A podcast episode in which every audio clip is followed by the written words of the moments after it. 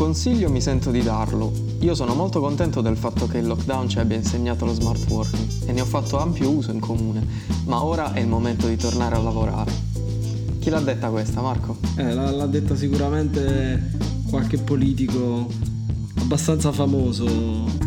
Una cosa sicuramente che, che succederà è che si tornerà a timbrare il cartellino poi se si torna a lavorare è tutto un altro discorso perché si può anche non lavorare da, dall'ufficio come si può non lavorare da casa.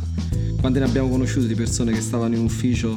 ma in realtà non c'erano in ufficio, non lavoravano. Esatto, gente che passa la giornata a guardare il calendario per vedere il prossimo meeting È, è vero, è vero, me l'ero dimenticata questa cosa. Comunque a prescindere da chi la dice, il problema non è la persona che lo dice, il problema è la mentalità fatto che ancora oggi il lavoro da casa è considerato non lavorare e questa è una cosa sbagliata, sicuramente ci sono i casi. Noi lavoriamo da tanti anni da casa e lavoriamo, anzi dirò, lavoriamo anche più ore di quelle che dovremmo fare. Come sempre non dimenticatevi di iscrivervi eh, su tutte le nostre pagine social per rimanere aggiornati sui nostri episodi. Non dimenticate la mailing list, come sapete Spotify vi ignora. Oggi parliamo di remote working o telelavoro. Questo è Spaghetti Code. E questa puntata l'abbiamo registrata in telelavoro.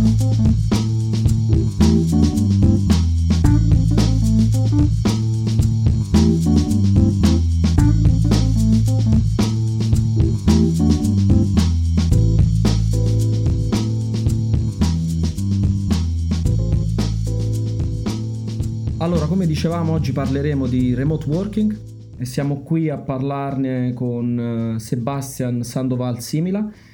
Benvenuto Sebastian. Ciao Marco, ciao Alessandro, piacere essere qui. Sì, sono Sebastian Sandoval Simila, come dici, e sono un product manager in una ditta qui a Berlino che ha fatto la transizione al lavoro remoto ma un anno e mezzo fa. Quindi prima che diventasse la moda che è adesso, questo è un, è un vero tragitto molto interessante. Noi abbiamo lavorato insieme per circa due anni e come dicevi, in, effetti abbiamo vissuto questa transizione, l'abbiamo gestita la transizione da una società che lavorava prevalentemente in un singolo ufficio a una società totalmente distribuita su più continenti. Ovviamente non l'abbiamo fatto in un ambito di emergenza, quindi in un contesto di emergenza come è stato per molte società italiane e comunque nel mondo, quindi abbiamo avuto più tempo, abbiamo avuto tempo di pensarla questa cosa, però in ogni caso ci sono state diverse difficoltà. Un esempio per dire abbiamo dovuto riconfigurare completamente il modo in cui le persone interagivano e si relazionavano tra di loro all'interno della società, perché chiaramente siamo passati da un lavoro di tipo sincrono no? e, anche nello stesso ambiente a un lavoro di più asincrono quindi su, su fusi orari diversi, o, per esempio la documentazione, che, con come dovevamo scriverle e, e via dicendo. Ma, ma, parlando del tuo ruolo nel, nel tuo caso specifico, che cosa è cambiato nel product management e quindi nelle, nelle pratiche che utilizzavi, ma anche nel, nell'interazione col resto del, del team? Ah, no, è una, una, buona domanda. Ci sono certe cose che non sono cambiate più di tanto. Per esempio, parlare con clienti, quello è rimasto abbastanza uguale perché face- lo facevo molto in chiamate remote eh, già, già, prima, quindi questo non è, non è, cambiato più di tanto. E anche parlare con diversi dipartimenti, se, se, qualcuno sta in un altro ufficio, in un'altra stanza o se sta in un altro continente, non è che ti cambia necessariamente più di tanto. Le cose che sono cambiate di più sono state più le interazioni con gli sviluppatori, soprattutto, come collaborare insieme, come come comunicare, come essere al corrente più o meno di quello che stiamo facendo, sia loro di quello che sto facendo io di, di, e io cosa stanno facendo gli sviluppatori, ma senza neanche eh, esagerare. Una cosa più importante ovviamente è la fiducia nella squadra e questa è la, la cosa che rende la transizione più facile. A livello di, di documentazione c'è qualcosa che avete dovuto introdurre, quindi cambiare come come magari scrivevi le story oppure come il team analizzava queste storie che venivano scritte? C'è stato qualcosa che, che avete cambiato in questo, nel workflow? Sì, allora ci sono state certe cose dove abbiamo cercato di soprattutto assicurarci che stiamo scrivendo la documentazione. Diciamo sono cose che dovevi, dovresti già fare comunque, però eh, diventa molto più importante scrivere la documentazione o che ci siano i dettagli necessarie nelle, nelle story, stories che scrivi e soprattutto dal lato degli ingegneri che loro scrivano gli, stories eh, come magari sapete a volte capita che intanto vi faccio questa pull request veloce veloce e intanto cosa mi serve? Tanto il biglietto. Però se lavori in un modo uh, asincrono comunque più remoto e, e, soprattutto anche una cortesia che il, il, tuo team volendo può vedere cosa stai facendo. Non solo il, il, product manager ma anche i tuoi colleghi che devono poi revieware il tuo, il tuo codice per esempio quindi diciamo ti, ci ha forzato ad assumere delle pratiche che ti servono lo stesso. Certo, certo, eh, ma io penso proprio nello specifico, per esempio, al, al passaggio eh, che, che, mi ricordo che abbiamo vissuto, che era quello dal, diciamo, della conoscenza trasmessa per via orale, perché chiaramente stavamo tutti nello stesso, nello stesso ambiente, quindi era facile alzarti, andare dalla persona che stava alla scrivania un metro da te e chiedere come una cosa era stata implementata oppure come una cosa uh, si comportava, un pezzo di, di, applicazione si comportava, a una, diciamo, ad applicare delle, delle tecniche più strutturate, più formali nel modo in cui definivamo il comportamento dell'applicazione. Questo è il tipico problema del, de, di quelle che vengono chiamate uh, tribal knowledge, magari adesso non è più politically correct, però eh, questo è il modo in cui venivano chiamate fino a qualche settimana fa. E questo, diciamo, questo, questa transizione non è stata molto facile, diciamoci la verità, perché le persone non erano abituate, quindi non è una cosa che può cambiare da, da una settimana all'altra o nel giro di un mese, ci vuole tempo, ci vuole tempo, ci vuole dedizione, ci vuole diligenza da parte di tutti quanti. Sì, allora una cosa soprattutto che, che abbiamo anche cominciato a fare è anche creare delle storie e dei tickets che erano soprattutto per documentare queste cose. Perché uno dei problemi è che la gente magari non sente che scrivere documentazione sia lavoro, che il lavoro è semplicemente scrivere codice o, o scrivere persino anche le storie, mentre invece la documentazione riguardo a come funzionano queste cose, come, qual è il tuo runbook magari per deployare, per mergiare o magari se vuoi fare delle chiamate con, con degli, degli, utenti anche, sapere questi sono i clienti anche del lato di prodotto, per esempio dove dici questi sono i clienti importanti, o diciamo sono tutti importanti ovviamente, però dici questi sono quelli che ci stiamo, ci stiamo concentrando su questi utenti qua per esempio, o questi sono i più rilevanti per questo e quest'altro progetto che stiamo facendo. Però com- come dicevo una cosa, è una cosa importante quindi far capire che questo qui è il lavoro e quindi queste qui sono delle storie e quindi nel tuo Kanban board che stai facendo metti anche il fatto ah scrivo documentazione su questa cosa qua e poi questo, questo biglietto lo metti in review, la gente va, controlla che questa qui, che riescono a capire quello che è scritto e che è anche utile e poi lo puoi muovere in, in completed come faresti con un altro lavoro. Quindi veramente incorporare documentazione nel tuo web parte del tuo processo odierno. Quindi dare praticamente valore alla, alla formalizzazione di quello che si sta facendo è fondamentale, è fondamentale, sono d'accordo, è fondamentale. E far capire a tutti che è parte del lavoro, come dicevi tu, che non è soltanto una cosa che si fa per perdere tempo oppure una cosa che si fa che, che, non porta valore all'interno della società, porta valore per le persone che verranno dopo e che sapranno perché sono state fatte delle scelte e il motivo cui, per cui hanno portato a degli effetti o degli altri. Esattamente, anche perché la cosa interessante della documentazione è che di solito diventa importante sei mesi dopo che l'hai scritto. Quando guardi la documentazione ti dici ah, meno male che l'ho scritta questa cosa perché intanto non me, non me lo ricorderei più. Quindi questo, questo è, una, è un fattore cruciale direi.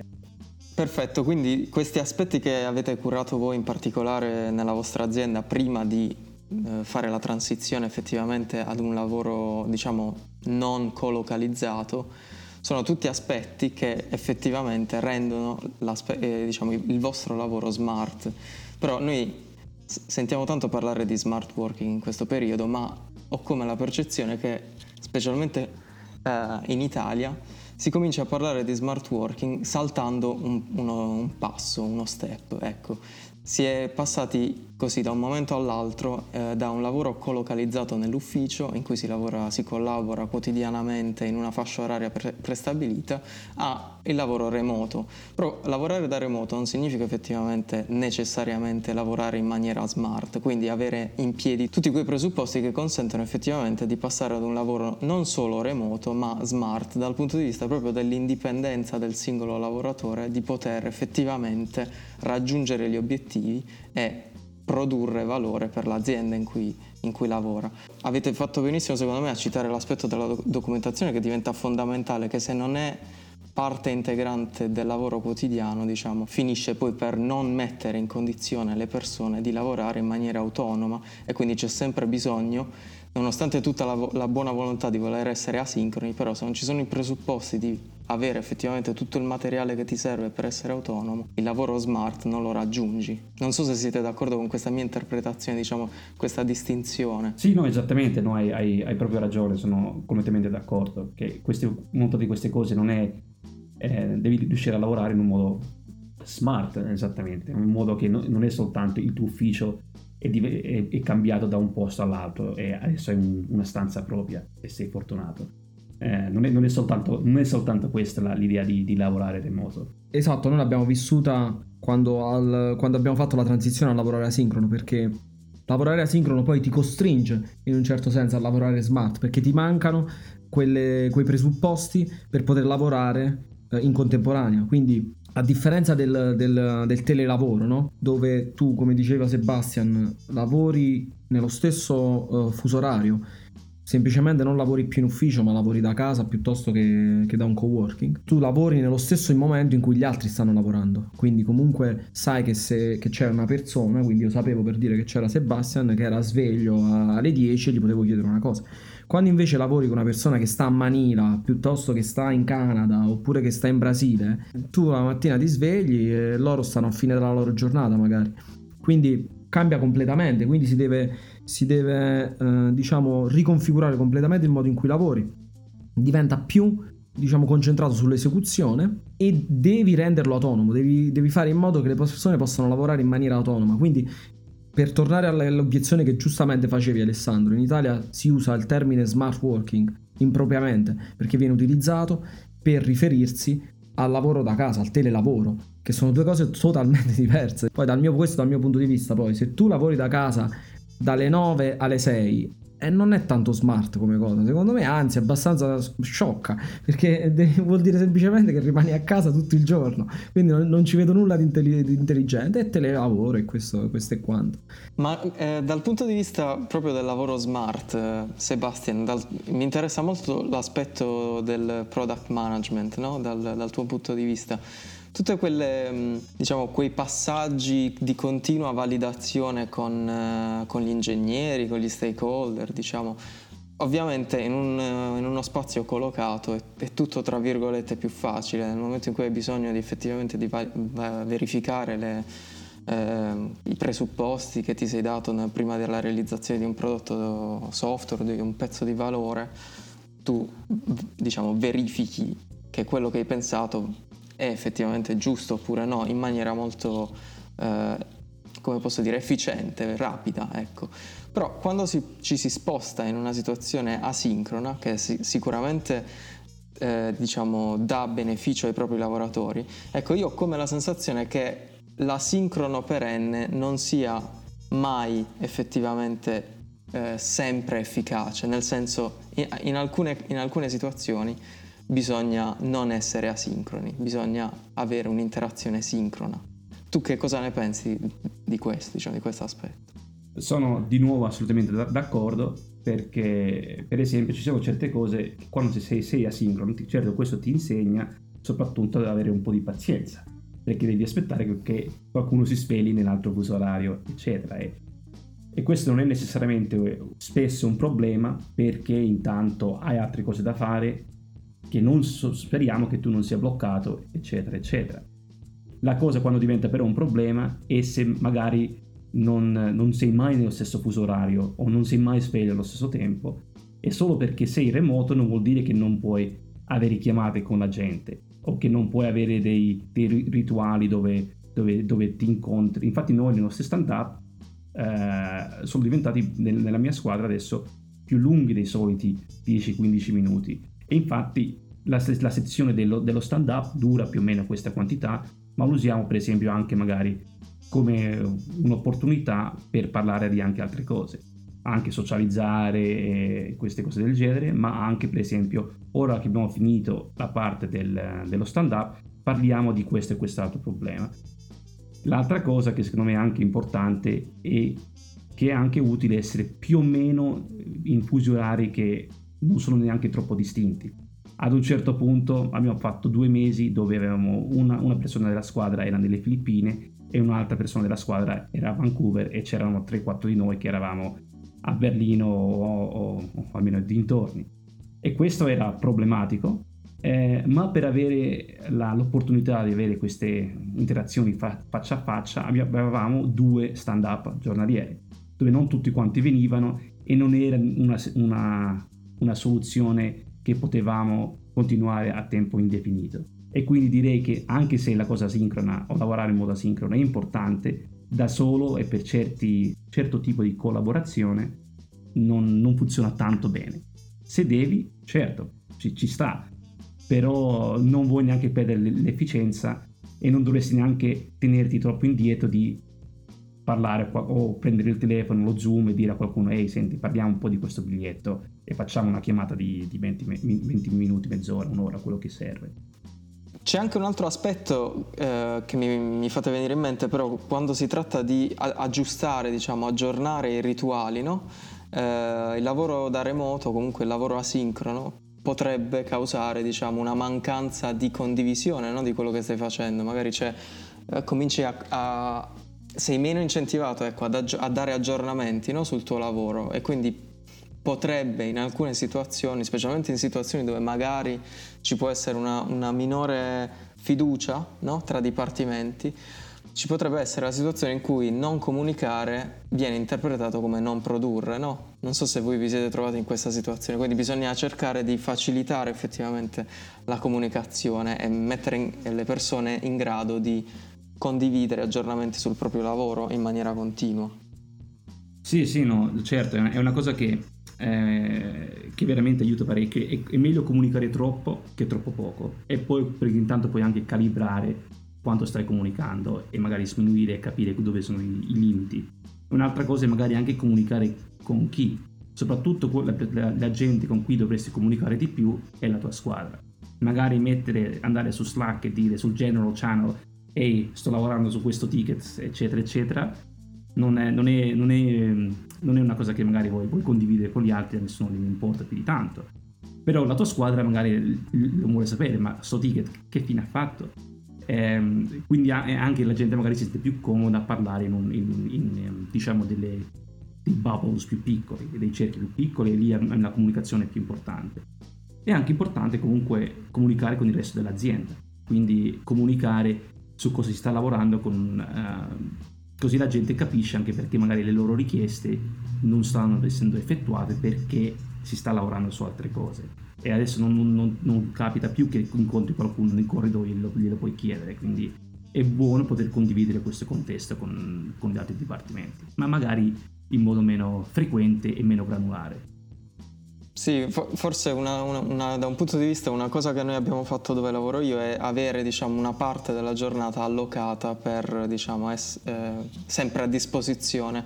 eh, per le persone, così tutti sanno che in quel momento della giornata tutte le persone sono a disposizione, comunque la maggior parte delle persone sono a disposizione, quindi per chiarimenti è un, diciamo, è un punto sincrono della giornata in cui sappiamo tutti che possiamo averla a disposizione. Sì, una, una, cosa anzi che, che vorrei aggiungere, aggiungere, qua, che è anche importante, anche l'esatto contrario, è anche dire questo è un punto della giornata dove non sono più disponibili. Ottimo, sì. Perché questa è una cosa, essendo, basa, essendo basati a Berlino, avendo, noi siamo in un, in un fuso orario dove eh, siamo diciamo un fuso orario conveniente per tutti gli altri. La gente che sta nelle Filippine e la, e la gente che sta in Canada non interagiscono più di tanto, per esempio. Ma quelli di Berlino può, può, essere, eh, può capitare che cominci la tua giornata un po' prima di quello che vorresti perché hai un messaggio che, che, ti arriva sul telefono e magari che continui a lavorare indefinitivamente con gente in casa fino alle 6-7 di, di, sera e questo va bene ogni tanto, ma è importante anche a un certo punto fermarsi e anche e, e proteggersi anche e dire ok a questo punto rispondo alla gente domani, mettere allerte sul telefono e che anche la gente sappia e non si aspetti una risposta immediata. eh, che di solito infatti la gente non se lo aspetta, ma noi, noi infatti pensiamo, ah però magari adesso, adesso povero Marco sta lì e non può dormire perché non gli ho risposto, invece Marco se l'ha già dimenticato completamente e, e ben ci sta. Non so no, se sei d'accordo. Sì, sì, sì, infatti, ma guarda, questo è stato una de, delle cose abbastanza difficili da, da fare, far realizzare a tutti che passando da un lavoro remoto non ti dovevi aspettare più la risposta nel giro di due minuti perché effett- oggettivamente le persone potevano stare da un'altra parte, potevano stare dormendo, potevano stare semplicemente non stare davanti al computer, quindi non sta scritto da nessuna parte che ti devono rispondere in, in, in modo immediato. Ovviamente per poter fare questa cosa devi cambiare il modo in cui comunichi, perché se tu fai una comunicazione che richiede una risposta immediata e una risposta immediata non ce l'hai, eh, diventa un problema per tutti, diventa un problema per il lavoro. Ci vuole tempo, ci vuole tempo perché le persone devono cambiare il, loro, il modo in cui si comportano, il modo in cui sono abituati a comportarsi, perché chiaramente lavoravano in, una, in un contesto che richiedeva quel tipo di interazione, semplicemente. Ah, mi volevo riagganciare giusto rapidamente diciamo, all'aspetto di, del, dei punti di sincronizzazione, eh, come se fossero delle transazioni eh, in linguaggio tecnico, diciamo, però sono questi, queste situazioni in cui effettivamente ehm, è opportuno soffermarsi e sincronizzarsi no, sul lavoro da fare, anche se il resto del lavoro magari è asincrono, però a intervalli regolari ci si sofferma e ci si eh, risincronizza. Ecco.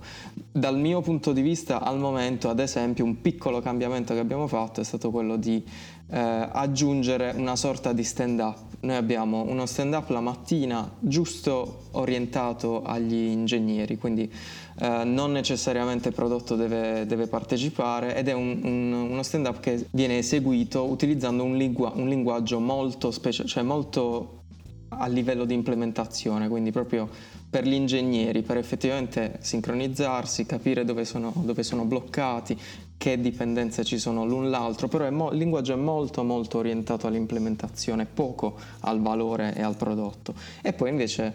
nella seconda, verso la fine della giornata, invece abbiamo una sincronizzazione con prodotto e anche diciamo, per agevolare la parte americana dell'azienda per poter partecipare a questo stand up. Quindi in questa situazione abbiamo un linguaggio invece molto più orientato al prodotto e, meno, e ci soffermiamo meno sugli aspetti implementativi. Ecco. Questo diciamo, è uno dei piccoli cambiamenti che abbiamo effettuato. Sebastian, dal tuo punto di vista, tua, dal punto di vista della tua esperienza, ci sono stati cambiamenti analoghi, diciamo, per adattarvi a questo nuovo modo di lavorare? Sì, no, assolutamente. Come, come infatti abbiamo menzionato, per un certo periodo avevamo due stand-up eh, quando serviva per i fusi orari, un, un po' come, come, anche per voi, per agevolare eh, le cose con la gente negli Stati Uniti. Eh, ma anche, come, anche abbiamo, per esempio, allungato un po' i nostri stand-up per, per parlare anche di altre cose, poter sincronizzarci un po' di più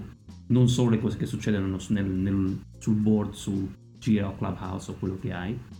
ma poi abbiamo anche per esempio nella società stessa abbiamo cominciato ad avere delle, delle chiamate regolari, tipo una, una, chiamata pranzo diciamo, dove chiunque dispon- era disponibile i giovedì può aggiungersi in, questa chiamata semplicemente parlare di, di altre cose, una cosa che prima non facevamo per poter diciamo ricreare un po' l'aspetto umano. E, e non, anche se queste cose qui sono delle chiamate con più persone, non è sempre il modo migliore per legare uno a uno. Allora, sicuramente un'altra cosa che abbiamo fatto è che abbiamo introdotto i donuts in società. E questo cosa vuol dire? È che abbiamo delle, delle sessioni uno a uno regolarmente che vengono tipo scelte a caso. Sì, praticamente quando parliamo di donuts è un'applicazione su Slack che ti permette praticamente di, diciamo, di prendere l'attenzione di una pers- determinata persona e, e parlarci per un, per, per un, po' di tempo e parlare di cose. Poi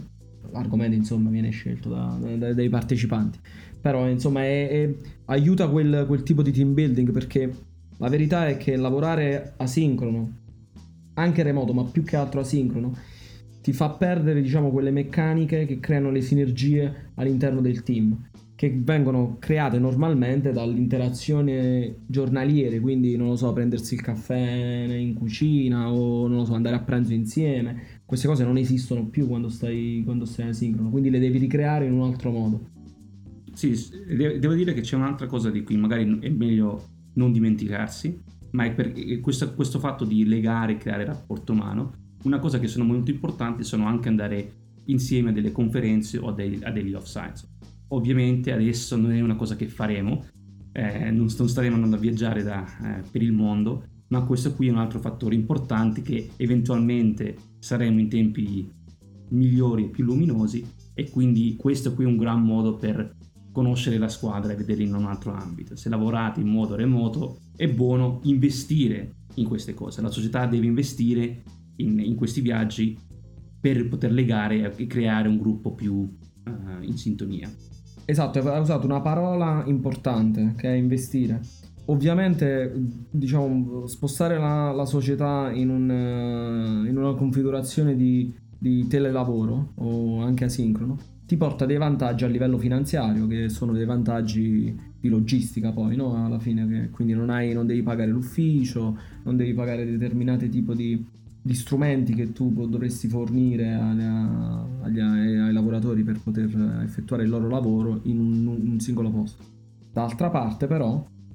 non, non, è che, puoi, che gli azzeri i costi, devi semplicemente investire in altre cose, quindi investire come dicevi tu in offsites o piuttosto in, in strumentazione che, il, che, che, che, le persone possono portarsi a casa, quindi non lo so, nel nostro caso degli ingegneri probabilmente i monitor o do, delle sedie che ti, ti danno la, la, l'opportunità di stare seduto in, un, eh, in maniera comoda perché sappiamo che se, se, se questo tipo di strumentazione non è adeguata nel breve termine non ti fa niente, nel lungo termine ti ammazza fisicamente. Ma soprattutto le cose, secondo me, quello che dicevi tu dei, dei, di, queste, di, questi momenti in cui il team si riunisce, magari non lo so, beh, una conferenza tecnica di un certo tipo che si trova a Amsterdam piuttosto che a Lisbona, dove, dove sia, insomma, è fondamentale perché poi anche se sono degli, dei, dei, dei, casi diciamo che, che, isolati perché poi lo fai una volta ogni sei mesi una volta ogni, ogni anno in base alle, alle, possibilità economiche della società sono, sono fondamentali tanto è vero che le, le, società diciamo più grandi e più di successo che lavorano remoto come penso a Hotjar o a GitLab fanno questi eventi una volta all'anno una volta ogni sei mesi fanno questi eventi dove gran parte del, del, del, team, se non tutto il team, dipende da quanto grande è la società, si riuniscono in un unico posto e quindi passano, non so, 3-4 giorni insieme, a, ovviamente a lavorare, non, non, vanno a giocare a golf. Però eh, diciamo è una cosa fondamentale che crea quel tipo di sinergia di cui parlavamo prima. Un altro aspetto positivo di questi eventi è diciamo, il confrontarsi, perché diciamoci la verità, lavorando in maniera remota c'è la tendenza a isolarsi e l'isolamento per lungo tempo, diciamo, ha un, uno degli effetti collaterali dell'isolamento per lungo tempo è che tu rimani lì con i tuoi pensieri, magari ti fai eh, così de- delle convinzioni, sia proprio dal punto di vista del prodotto che stai realizzando, perché che ne so, possono essere cose semplici come ad esempio ti aspetti che l'utente utilizzi il software in una certa maniera, però poi magari confrontandoti con altre persone ti rendi conto che la maggior parte delle persone farebbe tutt'altro e quindi questo, la, il confronto continuo ti aiuta a sviluppare meglio e a rendere il prodotto migliore, ma anche proprio dal punto di vista del confronto umano con i tuoi colleghi, magari che ne so, un messaggio letto su Slack può avere un'interpretazione perché non vedi il linguaggio, non, non osservi il linguaggio non verbale della persona, però magari invece con un confronto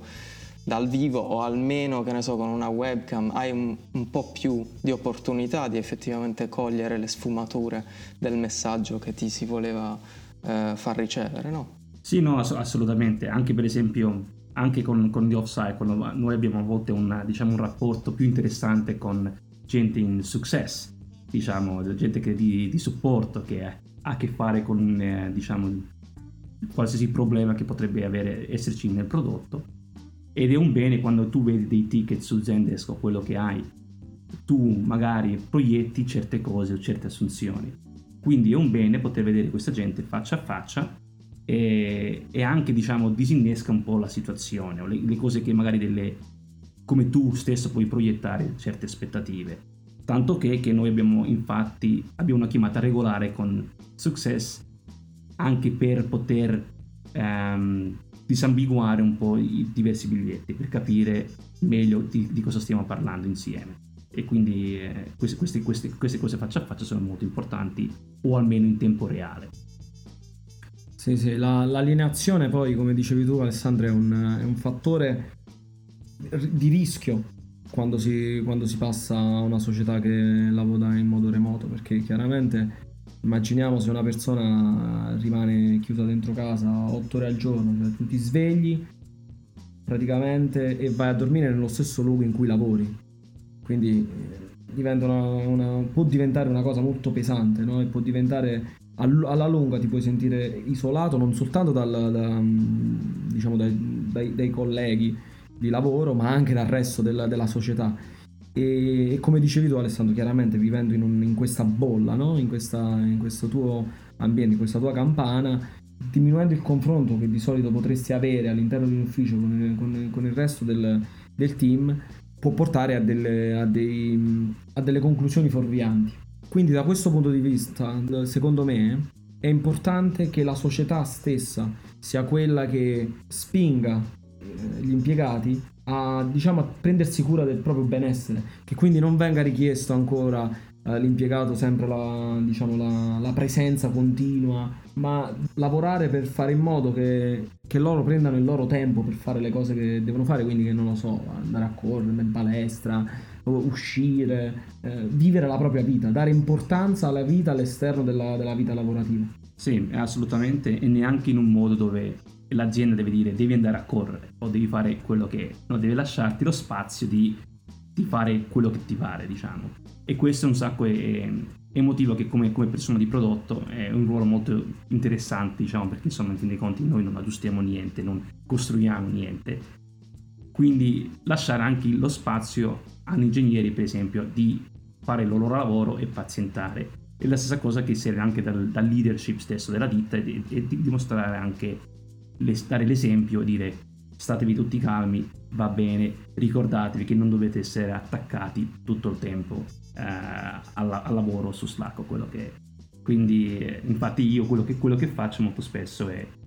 mi scrivo anche per esempio degli appunti e dico domani chiedo questa cosa qua.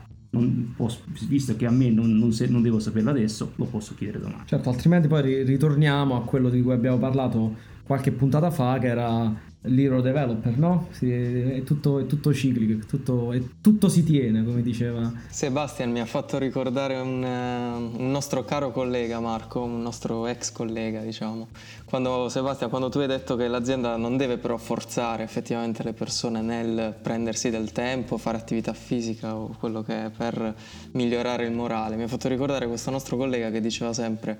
le bastonate continueranno finché il morale, il morale non migliorerà in azienda. non me la ricordo questa cosa, non me la ricordo proprio. Ma forse diceva quando me ne sono andato.